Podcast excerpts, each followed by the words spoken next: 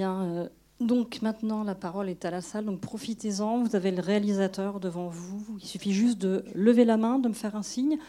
Euh, je vous rappelle que c'est utile d'attendre le micro, d'abord tout le monde vous entend, et puis surtout je vous rappelle que nos propos sont enregistrés et vous pouvez réécouter ensuite en podcast, c'est comme ça qu'on dit, sur le site des 400 coups, ou si vous avez des amis qui ont, raté la séance, et eh ben, ils pourront, euh, d'ici à quelques jours, réécouter nos échanges. Donc voilà, juste un petit signe de la main.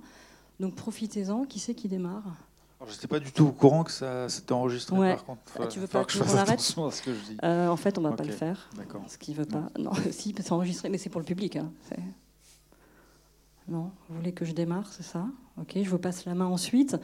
Euh, juste avant la séance, tu nous disais que c'était carrément le producteur qui t'avait appelé, Marc de Pontavis, en te disant voilà, j'ai ce projet à te proposer en long métrage. Alors, ça doit être très sympa, mais en même temps une certaine pression. Et quand tu as lu le roman, moi, la question que j'avais, c'est comment est-ce que tu t'es dit que tu allais animer une main et la rendre finalement empathique, euh, nous faire vivre euh, ses émotions avec elle? Comment est-ce qu'on se dit en animation on va, on va animer une main, tout simplement? Alors effectivement, c'est, euh, enfin, ce qui m'a plu dans le bouquin, c'était vraiment euh, le, point de vue de cette main, qui donnait un voyage inédit à travers l'humain, en fait, et qui nous aidait à voir à l'intérieur de nous-mêmes. Et euh, finalement, c'est autant je pense que c'était des enjeux assez euh, euh, importants, en tout cas sur lesquels il y avait quelques craintes de la part peut-être du producteur à la fois dans le fait que l'animation pouvait arriver à, justement à, s'approprier un personnage comme ça, mais en même temps un vrai enjeu. Je pense que le producteur avait plus de craintes sur ça que moi, parce que je pense réellement que l'animation, enfin, on a vu, enfin, l'animation est capable, et le cinéma aussi, même la littérature, de, créer, donner de la vie à quelque chose qui n'en a pas. On a vu Quentin Dupieux avec qui donne la vie à un pneu dans Rubber. Donc moi, si j'échouais avec une main, euh, ça aurait été embêtant. Donc ça, je sais que c'est possible. Donc j'avais pas trop d'inquiétude de ce côté-là. Il y avait un vrai enjeu, par contre, d'arriver à, faire voyager le spectateur dans le langage de cette main, c'est-à-dire dans cet aspect sensoriel là-dedans, et qui passe nécessairement par la mise en scène du toucher, de tous les sens et tout ça. Ça, c'était plutôt quelque chose d'assez ludique et euh, vers lequel euh, j'avais envie d'aller et j'avais hâte de, de me confronter en tant que réalisateur. Ouais. Peut-être une question métaphysique. Que représente la main? C'est putain, c'est marrant, c'est la question la plus simple et en même temps la plus compliquée. Mais euh, bah, la main, dans le film, en tout cas, elle représente euh, le passé du personnage. C'est quelque chose qui appartient euh, au passé, qui, porte en elle euh, tout ce qu'il aurait pu devenir, tout ce qu'il n'est pas devenu aussi. Et, quand elle s'échappe comme ça du, du frigo de la fac de médecine, c'est assez absurde. J'explique pas pourquoi elle part à un moment donné. Je pense c'est une énergie, c'est toutes ces petites actions quotidiennes qu'on fait ou qu'on ne fait pas et qui dessinent quelque chose de plus grand euh, dans notre vie qui va nous définir finalement à la fin. Et c'est ce débat, c'est ce combat un peu permanent entre l'infiniment petit qui dialogue finalement après avec l'infiniment grand, le destin, et qui s'inscrit dans cette trajectoire à deux échelles, le destin au-dessus, et puis l'immensément petit, l'action de la main, le plus petit euh, chose humaine qu'on puisse faire. Évidemment, euh, la main, toutes les actions passent, tout ce qu'on fait passe par, l'action de la main. C'est souvent, quand on serre la main d'une personne, on, finalement, on connaît beaucoup d'elle. euh, au moment où on prend sa main, ça veut dire beaucoup de choses. Donc il y a tout un monde à l'intérieur de, déjà de ce petit morceau d'humain. C'est un personnage, euh, enfin te le disait tout à l'heure, c'est vraiment un personnage, donc elle fait sa propre vie, donc elle peut décider de sortir du frigo en fait, pas forcément obligée d'expliquer. Bah, de toute façon, Elle a, sa, elle a sa propre psychologie en fait. Oui, et puis l'absurde, plus on tente de le- l'expliquer, plus il perd de sa force en fait. Donc il faut mieux pas essayer de l'expliquer. C'est comme ça que ça marche le mieux, souvent. Donc on a vu que c'était une main qui avait des souvenirs aussi, parce qu'on a euh, toute cette alternance de, de plans noirs et blancs pour le, le passé, si on peut dire, et puis le, le présent, on se remémore. Comment est-ce qu'on travaille et comment est-ce qu'on ne se perd pas dans ce scénario, en fait Parce que c'est un projet qui était assez long. Tu as dit que tu as commencé à travailler dessus en 2011. Je crois que c'est deux ans de travail intensif. Comment est-ce que, en tant que réalisateur, on arrive aussi à pas forcément se, se perdre dans son propre euh, scénario, dans son propre cheminement? Alors effectivement, on a eu beaucoup de temps pour le réécrire. Euh, en fait, il a fallu très vite codifier ces euh, différents récits. Donc le noir et blanc, c'était évident qu'il fallait euh, choisir des... Comme le montage au début est très alterné et très rapide, le côté... C'est pas que le noir et blanc, c'est aussi les cadres, la profondeur de champ, la lumière. Tout ce qui rappelait l'enfance, je voulais que ce soit plutôt évanescent, quelque chose de, qui soit pas très tangible. Et euh, là, comme référence, peut-être, c'est plus des films comme le, Scaphandre et le Papillon, où on, un, voyage dans la mémoire d'un personnage qui est privé de mouvement. Et euh, donc, c'est des images un peu très sensorielles, finalement. Donc, il y avait un langage comme ça qui est très propre au flashback. Et finalement, quand donc on entre dans le passé d'un personnage par la main, par ses souvenirs à elle, et même dans cette, euh, enfin je ne sais pas si vous avez encore le film en tête, mais dans cette structure des flashbacks, on commence très serré et progressivement, même dans ce noir et blanc, la caméra va s'ouvrir un petit peu pour aller sur Naoufel et, euh, et, ensuite arriver sur Naoufel dans son quotidien de livreur pizza. Et progressivement, la caméra s'ouvre un peu, c'est-à-dire qu'elle part de la main et on ouvre, euh, voilà, on ouvre le cadre, on, rentre dans des cadres un peu plus entre guillemets classiques, alors qu'au départ, on partait sur des, des morceaux de mémoire, des choses comme ça. Bonsoir, merci pour ce film qui est magnifique, vraiment transporté. Euh, beaucoup d'émotions d'avoir trouvé, euh, retrouvé mon magnétophone à cassette.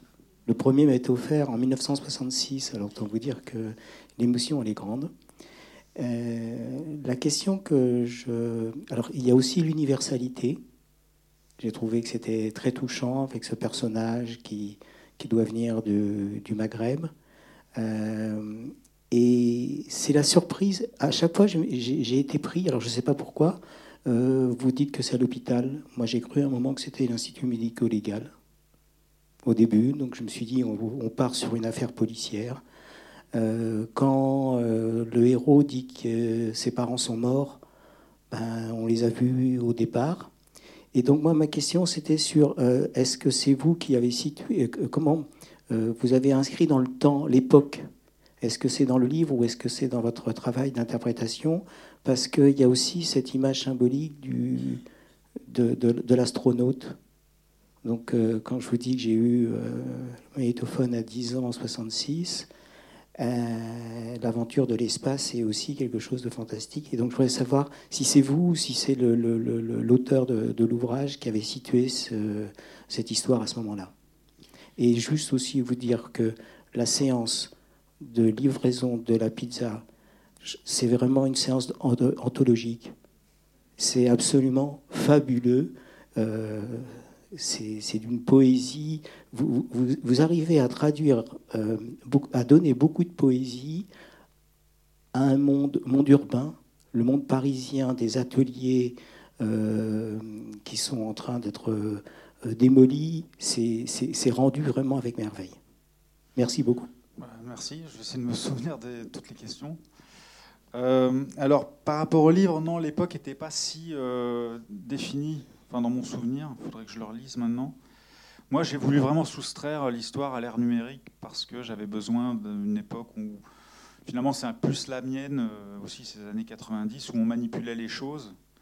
Et plus que maintenant, certainement. Donc, on avait un rapport tactile qui, en tout cas, euh, finalement aller dans le sens du personnage principal. Euh, par rapport au livre, en fait, au début, je suis resté dans l'adaptation beaucoup trop proche du livre et je pensais, j'ai perdu peut-être un an et demi dans l'écriture d'un premier scénario et été encouragé aussi par le producteur et même l'auteur du, livre qui travaillait avec moi sur l'adaptation à m'approprier davantage le livre. Et finalement, euh, bon, j'ai découvert tardivement cette phrase de Truffaut qui dit que euh, adapter, euh, c'est trahir. Et il fallait vraiment euh, que je me débarrasse du livre. Donc je suis reparti à un moment donné, un été, j'ai tout, je suis reparti à zéro. Je me suis demandé qu'est-ce qui m'intéresse dans ce livre? Si moi j'avais envie de faire un film, ça serait en quelques mots sur quoi? Et c'était sur vraiment de garder une main qui se réveille, qui part à la recherche de son corps. Qu'est-ce que ça veut dire? Comment je construis un personnage autour de ça? Et finalement, évidemment, il y a des trames qui restent un peu similaires au bouquin, mais il y a beaucoup de choses que j'ai euh, reconstruit autour de ce point central. Et euh, par exemple, bon, la scène de l'interphone, elle n'est pas du tout dans le livre. Donc c'est quelque chose que j'ai que j'ai amené en développant le, finalement l'aspect sensoriel aussi du personnage, parce que la main a un rapport tactile et sensoriel au monde, et il fallait que son personnage, enfin l'être auquel elle appartenait, ait aussi un terrain un peu identique. Il a un rapport sonore au monde qui est aussi de l'ordre finalement euh, quelque part. Ils écoutent le monde différemment, ils le perçoivent différemment. Et finalement, dans cette différence, ça permettait de les regrouper euh, tous les deux et de leur donner une, certaine forme de complicité. Et sur l'interphone, la scène de l'interphone, il fallait euh, ce personnage, au moment où on le récupère après la mort des parents, il monte sur Paris. C'est volontaire d'ailleurs que je ne situe pas forcément. Est-ce que ça se passe ça se passe au Maroc, on ne sait pas vraiment, mais on sait que ça se passe dans un pays où il y a quelques motifs. Je mets quelques détails pour situer un petit peu, mais comme j'ai choisi le point de vue de la main, je raconte le film par morceaux et le but c'est que toutes ces pièces de puzzle, elles doivent fabriquer quelque chose à la fin.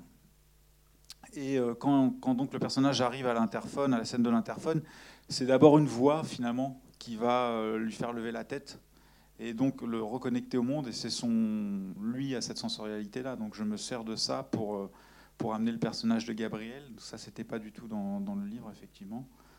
Euh, même la, l'igloo, la mouche, tout ça, c'est des éléments que j'ai, j'ai, j'ai amené moi de mon univers personnel pour m'approprier le, livre.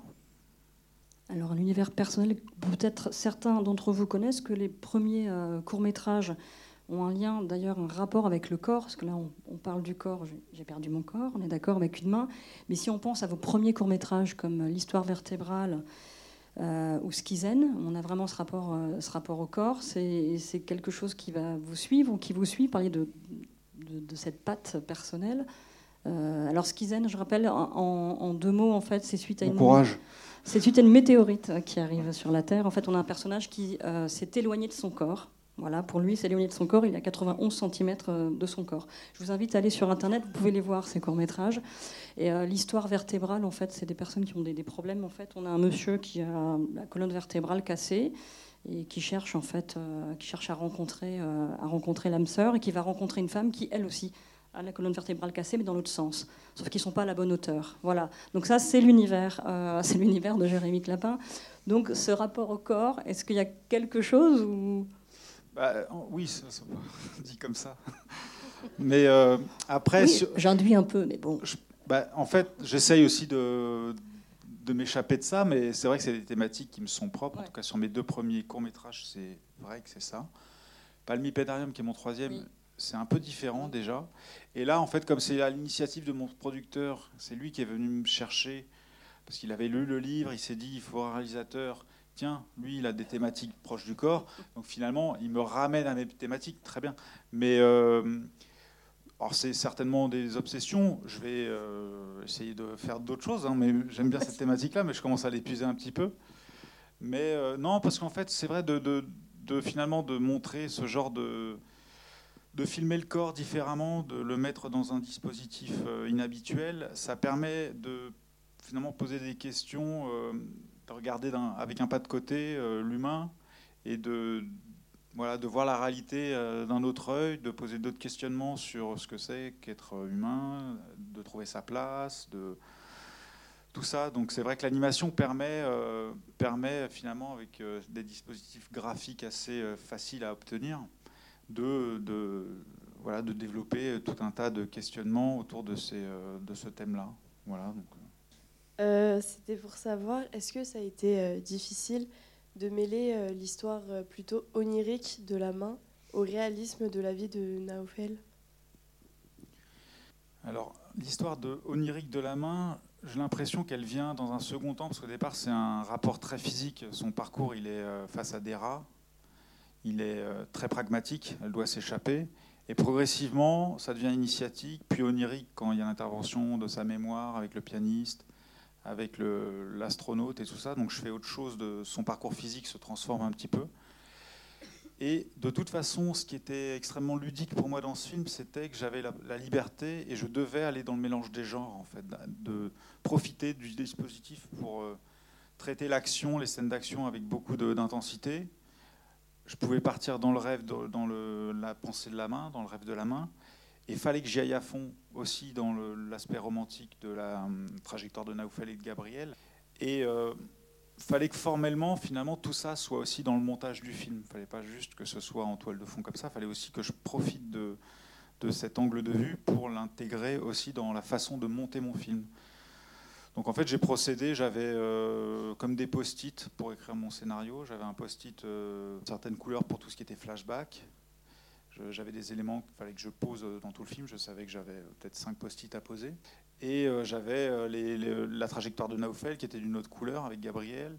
Et j'avais aussi, je crois, une celle de la main, le, le- rapport, enfin le trajectoire physique de la main. Donc j'avais finalement les flashbacks, Naufel qui se rapproche de Gabriel et la main que j'avais appelée Rosalie dans l'écriture scénaristique parce que c'était chiant de mettre la lie, elle est partie, si tu la vois, ramène-la moi. Un truc comme ça, c'est mieux.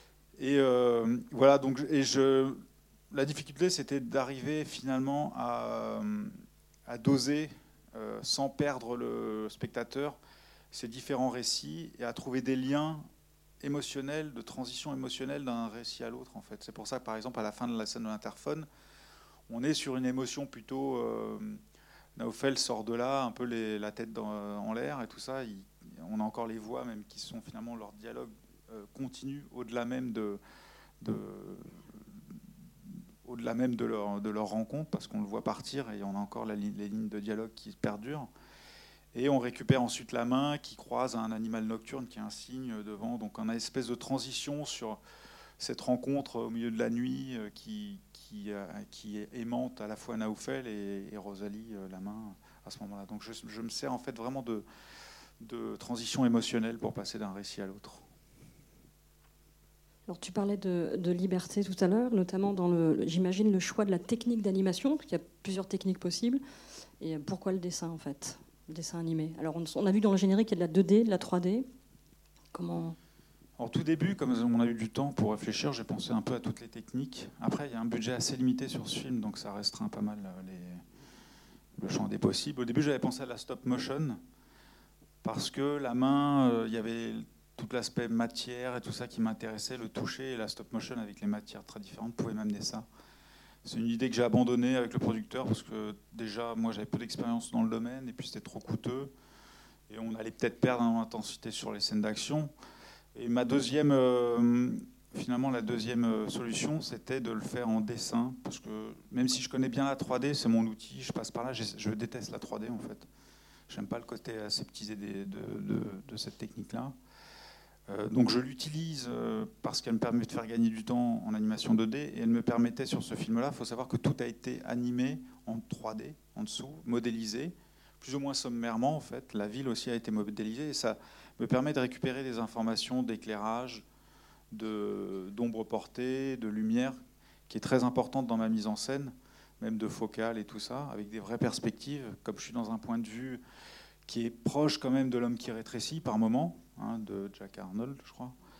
Il fallait que les perspectives soient tangibles et qu'on soit vraiment euh, à hauteur de main, à ras de sol. Et euh, finalement, l'utilisation de cette technique combinée à l'apport du dessin derrière qui pouvait ajouter plus de pictural, plus d'organique peut-être, euh, voilà, arriver à faire, à rendre un peu moins rigide cette réalité-là, bah, c'est tout. Franchement, la formule était, euh, trouvée. Et sachant qu'on a des plans et des dessins qui sont vraiment proches du réel, où parfois on se pose même la question de savoir si on n'est pas avec des, vraies photos.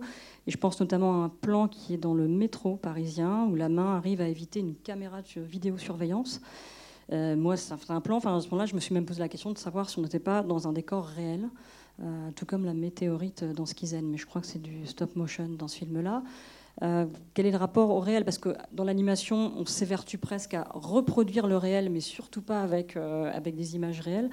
Euh, quel est le rapport entre, entre l'animation, le réel, par rapport à, à ce film-là ou à d'autres? Bah, c'est vrai que je voulais rester dans un monde tangible. Je voulais que la main se ressemble à une main humaine. Je voulais essayer d'habiller le réel en fait avec du dessin. Et d'ailleurs, c'est pas une caméra de surveillance en fait, c'est un miroir C'est le d'angle. miroir, exact, le ouais, miroir qui d'angle. arrondit, euh, On la voit passer justement dans le. Ouais, non, mais je voulais euh, à la fois me servir de cette, ce côté urbain très réaliste, en fait, avoir quelque chose d'un peu moins réaliste par le dessin, mais euh, le dessin seul me n'apportait pas assez de réalité à ce monde-là, et j'avais besoin aussi que tout ça prenne place dans un monde qui est proche d'une autre. Et ça passe pas que par le dessin, ça passe aussi par la musique finalement, parce que si on, je suis dans un quotidien assez euh, bon, banlieue, proche de Paris. C'est là où j'ai, moi j'ai grandi dans, ce Paris-là, hein, ce genre de, à côté de Paris en fait.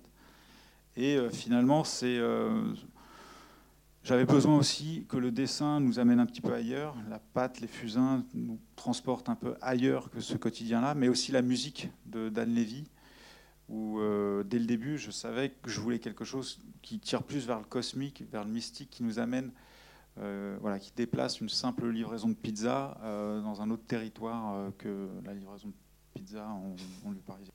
En fait, la 2D, l'artistique, c'est plus du dessin animé, c'est plus du cinéma pour enfants, largement loin de là. Est-ce que ça veut dire qu'il y a une vraie évolution dans le cinéma d'animation vers un cinéma plutôt pour adultes, plus profond en termes de, contenu et de, pensée, de poésie Comment tu vois les choses? Bah, disons, euh, moi, enfin, l'animation, j'ai toujours abordé mes courts métrages en m'adressant en fait aux adultes et pas forcément aux enfants. Donc, ce territoire euh, pour adultes, il existe beaucoup dans le court métrage. C'est-à-dire que moi, je connais, j'ai des auteurs qui ont des œuvres de court métrage qui sont fabuleuses, très matures, et c'est quelque chose au moment de passer sur le long qu'on perd à un moment donné. Pourquoi? Parce que c'est peut-être en train de changer, ça évolue. Chaque année, il y a d'autres films qui, vont, qui viennent. Il y a eu Valsaïk Bachir, Persepolis, dans le désordre. Ce genre de films-là aussi, qui peut-être vont faire avancer le débat, en tout cas ouvrir, euh, montrer aux spectateurs que oui, ce n'est pas que pour les enfants. On peut faire des films euh, finalement. euh, C'est qu'un genre en fait. C'est pas un genre l'animation, c'est qu'une technique et le propos, le propos définit si ça va s'adresser à des adultes ou à des enfants. Mais il faut savoir que dans le court métrage, voilà, ceux qui s'intéressent au court métrage, ça existe depuis belle lurette. C'est juste que l'industrie n'a pas encore intégré ça. Et euh, même moi, quand je commence ce film chez Xilam, au début, il y a des petits combats comme ça en interne qu'il faut mener pour euh, éduquer euh, ces gens qui font, enfin, qui font de la série pour enfants, qui sont form- formatés et formés à faire ça. Même les animateurs qui sortent des écoles quelquefois, qui sont formés à animer de telle ou telle manière, dans l'excès souvent, pour leur dire non, là, le personnage, il fait pas des sauts dans tous les sens, il marche, il va juste là, et il fait, et presque ils sont frustrés d'avoir juste à faire euh, ça, parce qu'ils ont tellement l'habitude de faire de que l'animation soit finalement un moyen de faire des prouesses techniques, des prouesses, euh, donc ils essayent de montrer leur leur talent. Mais des fois, euh, un mouvement minimum va en dire beaucoup plus que des bons dans tous les sens.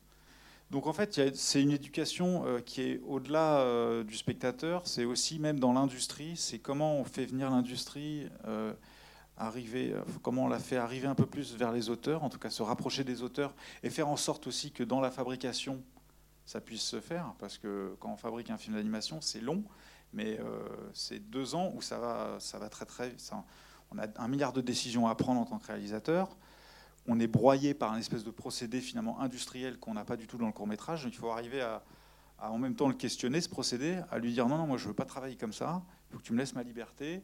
Euh, moi je veux pas commencer par le plan que tu me dis de commencer pour la fabrication parce que toi ça t'arrange sur ton tableau. Moi je commence par là, celui-là je vais le changer peut-être un peu, on le laisse de côté. Ça, ça fait peur à toute la chaîne industrielle. Ils sont un peu perdus. Et pourtant, si on veut avoir un dialogue et des films avec euh, l'auteur puisse un peu, euh, comme dans le cinéma réel, en fait, où on attend des vraies propositions d'auteur quand on voit la prise de vue réelle, il faut qu'on soit aussi exigeant sur l'animation, lui do- donner peut-être un peu plus la place à des auteurs, leur faire confiance aussi. Et euh, bon, bah, ça peut, de toute façon, ça peut pas aller plus bas que ça ne l'est, euh, l'animation. Ça peut que progresser, l'animation pour adultes. Donc je suis assez confiant dans, dans ce que ça aille dans ce sens-là. Après, le temps que ça va prendre, je ne sais pas. C'est vrai que si on prend un, un tournage en prise de vue réelle, en fiction, on est sur quelques mois. Euh, quand on arrive maintenant à avoir deux ou trois mois, voire quatre mois, c'est euh, c'est le grand luxe. Et là, c'est deux ans de travail à temps complet. Euh, tu nous disais tout à l'heure, en discussion avant, que c'était euh, 4 heures du matin, 19 heures, en gros, tes journées. C'était ça, pendant deux ans. Ouais, c'est Voilà. exactement ça. Voilà. Parce qu'effectivement, ça devient. voilà. C'est après.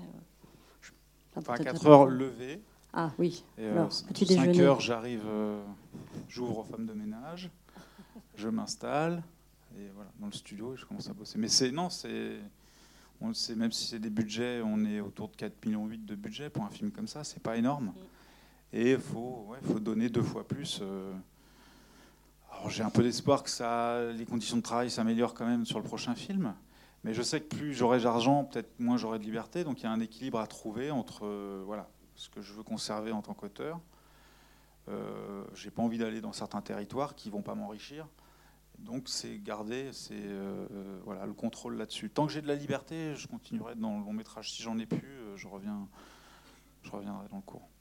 En pratique, qu'est-ce qui prend autant de temps dans ce type de film? Parce qu'on ne s'imagine pas au quotidien ce que vous faites en fait, en pratique, sur, sur un ordinateur, j'imagine. Bah, faire un, c'est pour un animateur, euh, il va faire peut-être deux secondes, euh, deux secondes par jour. Donc euh, vous imaginez le nombre de plans qu'il y a, euh, ça va pas très vite. Après, il y a le compositing derrière qui va demander peut-être un peu plus de, ça va être un peu plus rapide. Donc il y a, la il y a tout ça. Déjà, ça prend du temps. Et avant d'arriver, de pouvoir animer des choses, il faut les créer, il faut les fabriquer, il faut les modéliser. Dans mon cas, il fallait les modéliser, il fallait euh, leur, mettre des, euh, des contrôles pour pouvoir les animer ensuite. Donc il y a toute cette partie-là, le développement graphique, euh, comment vont être les immeubles, le- le- l'ambiance. Il y a le storyboard à définir aussi en tout premier. Juste après le scénario, il y a le storyboard à faire. C'est-à-dire le storyboard, c'est une vision comme une bande dessinée du film, pour dire ça rapidement. Et après ce storyboard-là, où on peut encore bouger beaucoup de choses, on fait un animatique, c'est-à-dire qu'on va filmer en quelque sorte ce storyboard de manière assez sommaire, et ça va nous donner en fait tout le, tout le timing des plans, ça va nous permettre de reposer de la musique un peu dessus, de voir la durée du film et tout ça. Ça aussi, on peut encore bouger, il faut se permettre de bouger là-dessus, parce que là, ça coûte pas très cher, on travaille, euh, on est peut-être à trois, en me comptant moi, à bosser sur l'animatique. Et pourtant, l'animatique, c'est la mise en scène du film. C'est juste très moche, souvent c'est très très moche, parce que c'est juste des traits, on voit pas grand-chose, mais tout le film est là. Et ça, ça prend du temps. Ça, c'est, euh, ça va prendre un an. Euh, déjà, ça, on peut pas comprimer euh, ça. Il faut nous laisser un peu de temps pour écrire et tout ça aussi dans, cet exercice-là.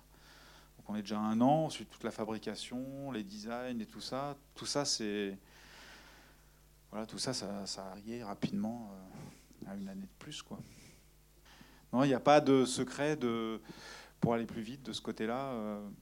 non, c'est J'avais une petite question technique. Le logiciel Blender euh, en logiciel libre a été utilisé.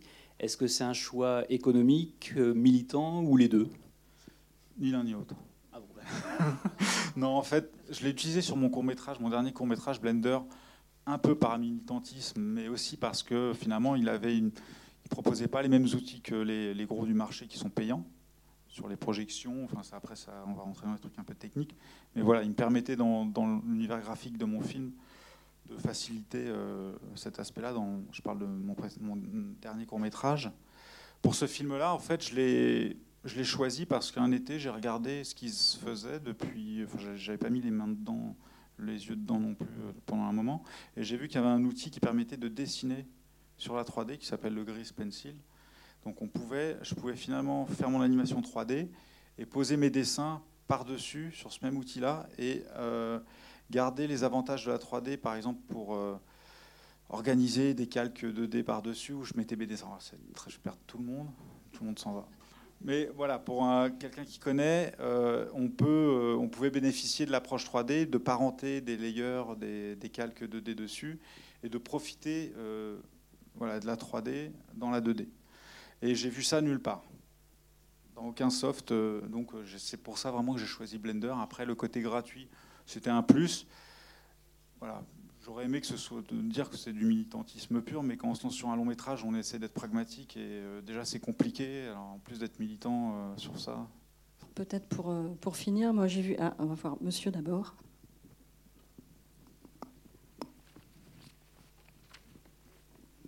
Là, vous avez parlé d'outils. Moi, je trouve qu'il y a des cadrages qui sont fabuleux. Euh, tout à l'heure, vous évoquiez le- l'escalator du métro avec le mégot. C'est vraiment euh, superbe. Euh, je voulais savoir le choix de John Ir- John Irving et Le Monde selon Carpe. Est-ce que c'est votre choix ou est-ce que c'est dans le roman? Parce que je trouve que ça colle parfaitement avec à la fois la vraie vie, avec tout ce que ça peut avoir de, nostalgique, et puis aussi le côté poésie. Voilà, donc savoir le choix de Irving. Alors ça, c'est pas dans le roman, c'est aussi un livre que moi, c'est moi qui l'ai amené parce que c'est un livre que j'ai beaucoup aimé et qui correspondait bien au personnage de Gabriel. C'est un livre, euh, je ne sais pas de quelle année il date, enfin, il n'est pas tout récent, en tout cas il est très moderne par rapport aux questions de la société euh, actuelle. Et euh, il y avait un peu ce côté aussi euh, foutraque et cette trajectoire humaine dans ce livre-là, ce destin qui va un peu dans tous les sens. Il y a aussi des petits symboles, mais après c'est plus de, de l'anecdote. On va dire que dans les livres de John Irving, il y a toujours des ours et des, amputations. Euh, Pas toujours. euh, Enfin voilà. C'est vrai que moi j'ai le personnage qui arrive avec un petit ours et puis qui aussi une amputation. Donc il y avait un écho voilà, qui, euh, qui m'amusait. Le fait de, donner une référence réelle dans un monde animé faisait de ce monde animé quelque chose de plus proche de nous, finalement, de plus réel, et donner des extensions sur... bah, on- voilà, on imaginait qu'il y avait bah, ces livres dans la bibliothèque, c'est euh, voilà, des vrais livres. euh, avec euh, ça, ça m'intéressait aussi d'amener un peu de réel. Je crois qu'il y a un autre endroit aussi où c'est le cas. L'atelier de Gigi est très réel aussi, sur euh, le type d'atelier qu'on pouvait trouver aussi. Ouais. Oui, non, c'était plus une référence comme ça que je prenais de la, la vie réelle, comme Station de métro? Ouais, juste, non, je me rappellerai pas. Pardon? Échappé. Mais c'est marrant quand vous parlez des décors, que c'est très beau un mégot de cigarette, parce que bon, un mégot de cigarette, c'est pas très beau, mais quand c'est vrai que sur ce film-là, je voulais pas filmer le beau Paris, je voulais filmer le Paris à ras du sol. Et euh, quand je rentrais chez moi avec les décorateurs, on regardait, euh, c'est vrai qu'on regardait comme ça les trottoirs, les caniveaux, pour essayer d'intégrer euh, ça dans le film après. Donc ça, me, ça me fait revivre ces petits moments-là. Juste, moi, je veux aussi la question, une question de transmission, parce qu'on a cette main, donc Rosalie, qu'on va appeler Rosalie maintenant, euh, qui nous transmet en fait euh, tout son passé. Il y a cette transmission aussi entre Gabriel et Naoufel euh, autour des livres, Gigi avec Naoufel. Est-ce qu'il y avait une, intention sur, la transmission? Vous nous transmettez aussi des choses là sur le, le rapport au corps, sur la destinée. Est-ce que c'était quelque chose qui était voulu ou finalement ça s'est fait Bah, c'est un jeune qui, Naoufel, qui est en charge de repères, donc de connexion aussi. Euh, on a trois individualités en fait dans le film qui essayent de, se rencontrer, euh, chacun à, leur manière. Et euh, finalement, ils n'y arrivent pas vraiment. Dans le film, on est toujours en train de. ils font un pas vers les uns, mais finalement, le destin fait qu'ils retournent dans leur individualité. Et donc, il y a forcément ouais, ce genre de sur la transmission, euh, notamment du menuisier à, à- à l'enfant. Après, il est assez clair. Je pense que c'est quelqu'un qui, euh, voilà, qui voit en Aoufel euh, en, prenant, en prenant un petit peu sous son aile là-dessus. Et c'est des- c'est ce qui nous permet d'avoir un contact avec, euh, avec la vie, avec les autres, ce genre de transmission-là. Monsieur, toujours J'ai vu aussi une transmission entre Naufel et puis sa mère, et au travers de la main, parce que la main est créatrice et est créatrice du beau. Et j'ai trouvé dans les dialogues, il y a une force. Euh, à un moment, Na- Na- Naoubel dit à, dit à la jeune fille euh, J'ai rendu une histoire simple, un peu compliquée. Et la manière dont le, métier de, menuisier est exprimé, quand il fait la différence entre un outil et euh, un support. Donc il y a, une force, euh, juste en deux, trois mots, de bien décrire, euh, de bien spécifier. Et j'ai trouvé que c'était très très fort, très intense. Euh, bah, en fait, cette discussion euh, du menuisier qui commence à expliquer vraiment les fondements du, de l'art, enfin du geste de création d'une pièce, hein, vraiment de ça. C'est quand j'ai rencontré un menuisier, et il, m'a exactement fait la même, il m'a introduit comme j'étais Naoufel en fait dans son atelier, et il m'a raconté, il a commencé par ça, par euh, le fait que l'épure c'est le plus important, l'épure c'est le dessin, le schéma, et que évidemment c'est souvent euh, quand on pense à menuisier, on pense à couper, euh, euh, raboter, etc. Mais avant ça, il faut d'abord avoir le, la création. Ça commence par un dessin, par, par du trait, par tout ça. Et euh, il a remis toutes les choses dans l'ordre comme ça. Et c'est vrai que c'est important de les traduire de la manière la plus fidèle dans le film aussi.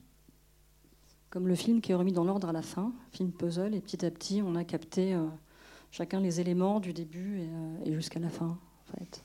Je suis pas sûr que tout le monde capte Non. tout, mais Non, c'est euh, intéressant justement, parce qu'on a, on a eu une discussion avant, parce qu'on a eu une conférence de presse avant, c'était très intéressant de voir euh, ce que les journalistes en avaient, en avaient compris. Euh, certains n'avaient pas compris que c'était la main de Naofel, etc. C'est plutôt intéressant. c'est pas. Il y en avait une. Pas compris. Mais bon, Mais elle- et elle avait raté le début. elle avait raté Non, les mais- cinq premières minutes. Voilà, donc c'est des films qu'il ne faut pas rater. Je ne sais pas si vous avez une dernière question peut-être, une dernière remarque.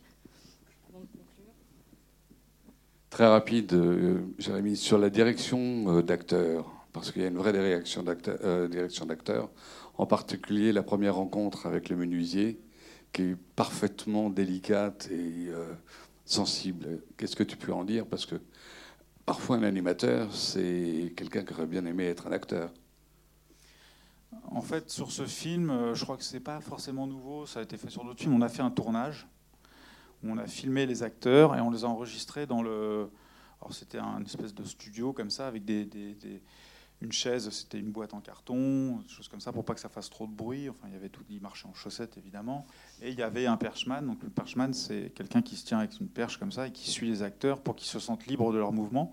Donc on a tourné en même temps. On a filmé ça pour s'en servir de référence pour les animateurs. Mais surtout, ce qu'on voulait, c'était capturer la voix, parce qu'au final, euh, ce qui restera sur le film, c'est pas le jeu des acteurs, ça sera leur voix. Donc il fallait vraiment que je sorte de, cette, de, ces séances, ça a duré cinq jours, avec vraiment la voix euh, définitive des acteurs, quitte à remonter un petit peu dans les prises, mais il fallait que je sois sûr d'avoir ce matériel-là.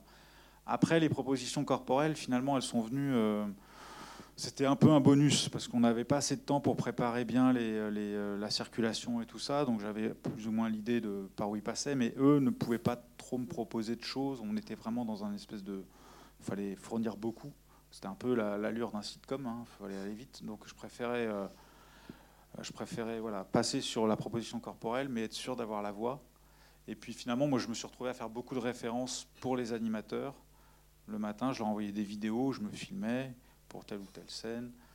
Pas toutes, mais en fait, mon travail, ça, ça consistait en ça. Je me levais tôt exprès pour ça, parce que dans le- quand on commence une journée, on, déjà, on récupère tous les plans qui arrivent de la veille.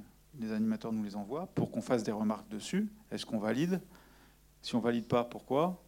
Euh, Faire des, il faut être assez précis, parce que ça va nous revenir qu'une fois, et après, euh, on, on aura le plan. euh, on ne pourra pas rien faire. hein. La Il n'y a production. pas de deuxième prise en fait. quoi. C'est pas comme en cinéma réel, on on, peut- peut redessiner ou euh, réarranger, mais euh, Bah, si, là, on peut euh, faire un, peu transformer le truc, mais c'est, euh, on peut pas refaire euh, en animation, on peut pas faire du travail et le jeter après. C'est pas possible, ça coûte trop cher. Donc, faut avancer par comme une sculpture. On commence par une ébauche de mouvement, on se met d'accord sur le, tempo, sur la direction, les intentions. Une fois que ça s'est validé, il va dans les détails et il crée vraiment toutes les images de l'animation. Ça se passe en. Mais voilà, souvent, il faut quand même être assez précis. Pour peu qu'on ait envie de l'être, il faut, passer un peu de temps pour faire des, références vidéo, pour leur dire voilà, il fait ça, ensuite il va se tourner comme ça. Donc on est vraiment très directif sur certains plans, mais on peut pas l'être sur tous. Donc en fait, mon travail, ça consiste à, voilà, à donner des priorités. Là-dessus, il y a un gros enjeu. Je fais une rêve vidéo, j'ai pas le temps de la faire sur, sur celui-là. Je lui fais un dessin, deux trois pauses, il corrige. Sur celui-là, je lui explique au téléphone. Sur celui-là, euh, je le file à un autre animateur parce qu'il va pas s'en sortir. Non, mais c'est vraiment ça. C'est que du jeu de, voilà, de dosage, parce qu'après, à partir de 9h du matin, euh, tout le monde arrive, et là, on est amené, tiens, viens voir, là, il est bien le doigt, il est bien levé. Voilà, c'est, on est dans... On parlait des comédiens. Je pense qu'on a peut-être tous en tête ces euh, reportages de Pixar, euh, Disney, où on voit les, comédiens qui sont derrière une barre avec la voix et pile poil les intonations à voir. Là, c'était plutôt un jeu, un jeu d'acteur, si on peut dire, mais Bah là, c'était pas derrière une barre. euh, Non, c'était l'inverse. Ils avaient été enregistrés avant, et les animateurs ont pu euh, animer sur des voix euh, réelles. ce qui est carrément notre travail, c'est qu'il faut que les labiales correspondent aussi, sinon ça n'a plus de sens. Euh, c'est euh, une, autre, une autre manière de travailler. Est-ce qu'il y a autre chose que tu veux ajouter? Ou est-ce qu'on a une dernière question? Une remarque dans la salle? Non? Je vous propose de terminer. Surtout, avant de terminer, je veux surtout vous dire que le film sort en sortie nationale le 6 novembre. prochain. Il sera bien sûr programmé dans votre cinéma préféré, Les 400 coups. Euh, donc n'hésitez pas euh, voilà, à en parler autour de vous. Je rappelle aussi que c'était, je crois, l'une des premières fois qu'il, y avait un film d'animation à la quinzaine des réalisateurs à Cannes. Et c'est la première fois qu'il y a eu un prix qui a été euh, Alors, il est à la attribué. semaine de la critique. La semaine de la critique, pardon, à Cannes. Et première fois que c'est un film d'animation qui a été primé. Euh, voilà, donc c'est un peu une première. On parlait de, l'avenir du cinéma d'animation pour adultes. On en parlait tout à l'heure. Peut-être un, début, en tout cas un beau tremplin. Merci beaucoup, Jérémy Clapin. Merci.